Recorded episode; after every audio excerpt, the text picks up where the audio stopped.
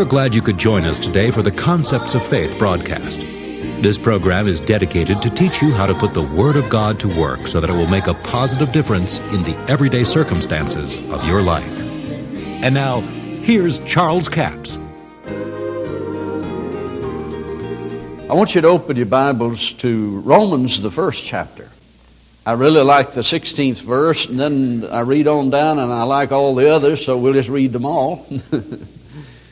Paul says, For I'm not ashamed of the gospel of Christ, for it is the power of God unto salvation to every one that believeth,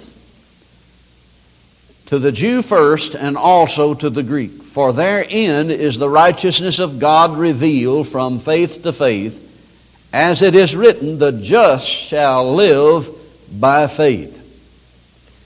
For the wrath of God is revealed from heaven against all ungodliness and unrighteousness of men who hold the truth in unrighteousness. Because that which may be known of God is manifest in them. For God has showed it unto them. For the invisible things of him from the creation of the world are clearly seen, being understood by the things that are made, even the eternal power and Godhead, so that they are without excuse. Now, here in this passage of Scripture, the Apostle Paul tells us some things that are very important to us and in the last few months, the Lord's been dealing with me on this 20th verse. And this is the one that we want to deal with this morning. For the invisible things of Him from the creation of the world are clearly seen. Now, how in the world can you clearly see invisible things? now, that sounds like a strange statement, doesn't it? But they're clearly seen. Then he goes on and explains it to you, being understood by the things that are made. In other words, the things that are made, the things that God created and set on this earth, even the earth itself reveals the hidden things. And if we can follow the direction of the Holy Spirit, I believe before this service is over, you'll have great insight into understanding the invisible things of God. The problem has been in the church world and in the body of Christ for many years is that somehow we tend to separate the natural things from spiritual things. We say, well, now this is natural, so it has nothing to do with the spiritual. But you know, Jesus never did do that. Jesus always took the natural things in one hand and said, now I'm going to show you how spiritual things work. And he began to talk about shepherds and sheepfolds and the grass and the vines and so on, and began to talk about sowing and reaping, about the mustard seed. If you had faith as a grain of mustard seed, you would say. Well, he was revealing great insight and revelation knowledge in that of the unseen realm. But when we just simply get so involved with a mustard seed sometimes till we miss the whole point altogether. Have you ever heard anybody say, well, if I could just figure out what size mustard seed faith was, I believe I'd have it made. A fellow told me that one time. He said, if I could just figure out what mustard seed size faith is. Well, he missed the whole point altogether. What Jesus is trying to do is to get us to understand he knew that people of that day understood the natural elements and the earth and how to farm and how that the nutrients of the earth was picked up in a plant and caused it to grow and to flourish. And when he said about the lilies of the field, he said, Not even Solomon in all of his glory was arrayed as one of these. And yet, it doesn't toil, it doesn't spin, it doesn't worry, it doesn't fret, it doesn't have to go through all of the motions that humans go through. But yet he said even Solomon in all of his glory was not arrayed like one of these lilies. And even the grass of the field. That God clothed the grass of the field. That today is and tomorrow is cast into the oven. He says, How much more shall he clothe you? Oh, you of little faith. Well, I see Jesus trying to get over to us that it doesn't take great faith if you just have a little faith. It'll grow, you see, and it'll bring forth a manifestation of things that we have not seen.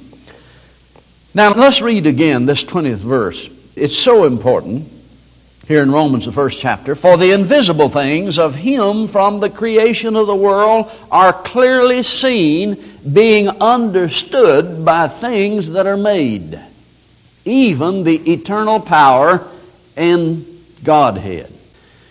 Now let's talk about this eternal power for just a little bit. Turn with me, if you would, there in your Bible over to 2 Peter chapter 1 where Peter is speaking. Let's begin with verse 2. He says, Grace and peace be multiplied to you through the knowledge of God and of Jesus our Lord, according as his divine power hath given unto us all things. Now, notice something here. According as his divine power. Whose divine power? God's divine power hath given unto us all things. How many things? All things that pertain to life and godliness. In other words, God has already given to us everything that we have need of in this life that pertains to life and godliness. It's not a matter of us trying to talk God into it. It's not a matter of trying to be good enough.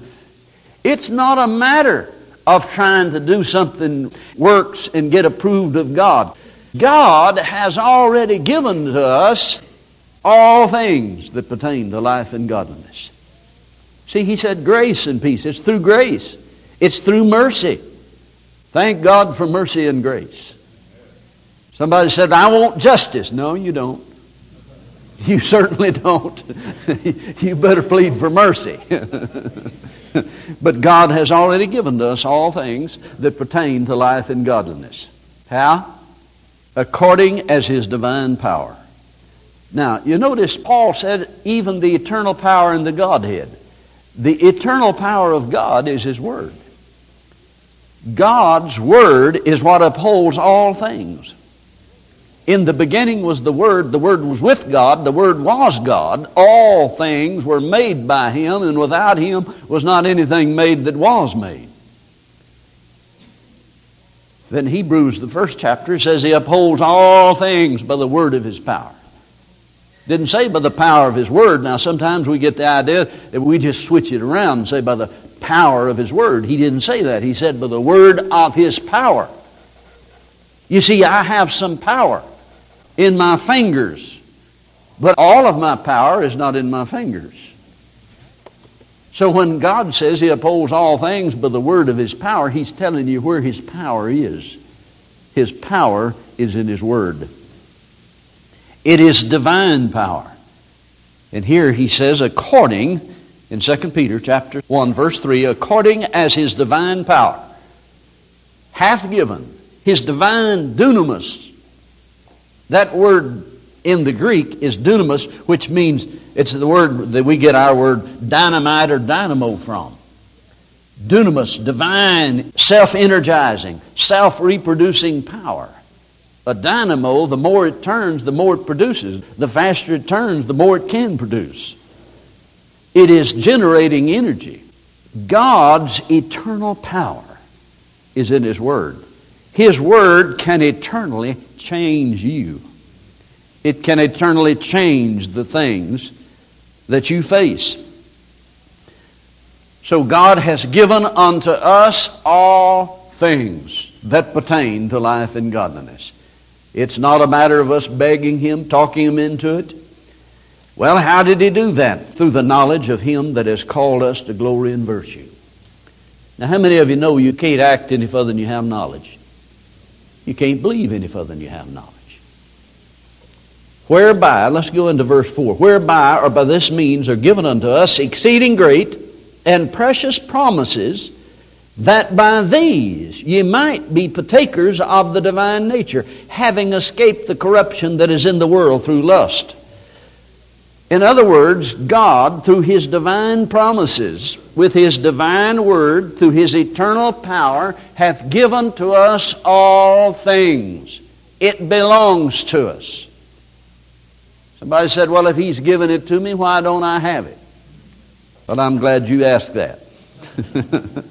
Before the service is over, you're going to understand that. Faith is the substance of things. Faith is the divine energy of God. God's divine energy, His divine power, is in His Word. His Word is filled with faith. When you get God's Word in you, you'll have faith. But now, how could you have faith in healing or physical health if you didn't know that God had already given it to you? It may be yours, but you may not know about it, so you don't enter into it. So, by the exceeding great and precious promises, He hath given unto us all things, so that we could be partakers of His divine nature.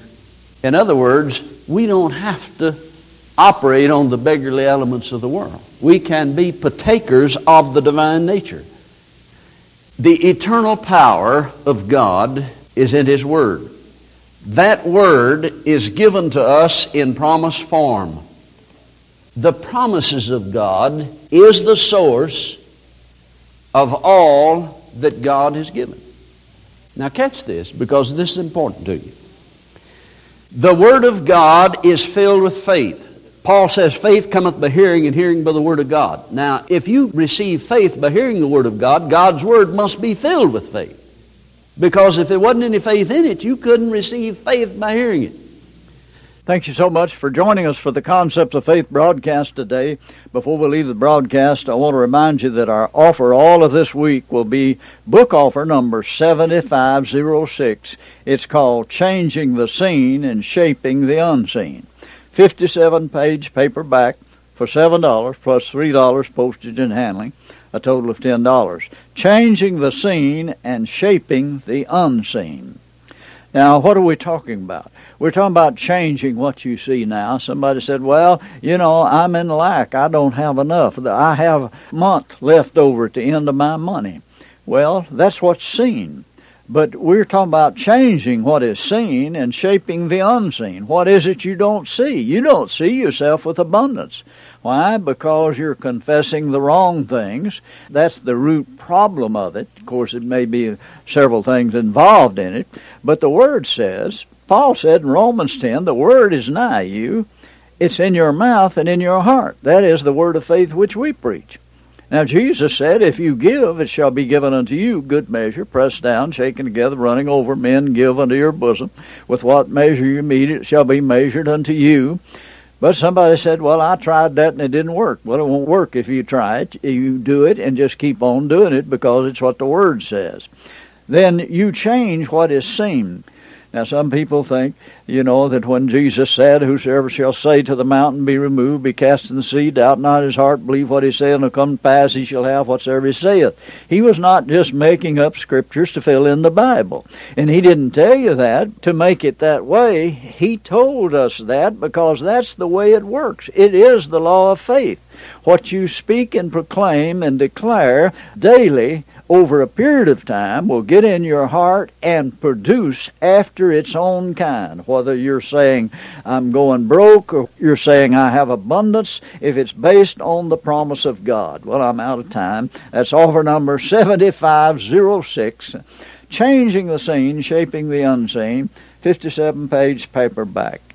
Until tomorrow, this is Charles Capps reminding you that the enemy is defeated, God is exalted, and yes, Jesus is coming soon. To order the product offered today, call 1 877 396 9400 or write Charles Capps, P.O. Box 69, England, Arkansas 72046.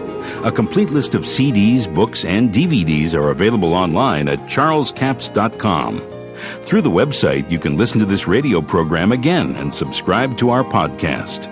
This broadcast is sponsored by Charles Capps Ministries and our listeners in this area.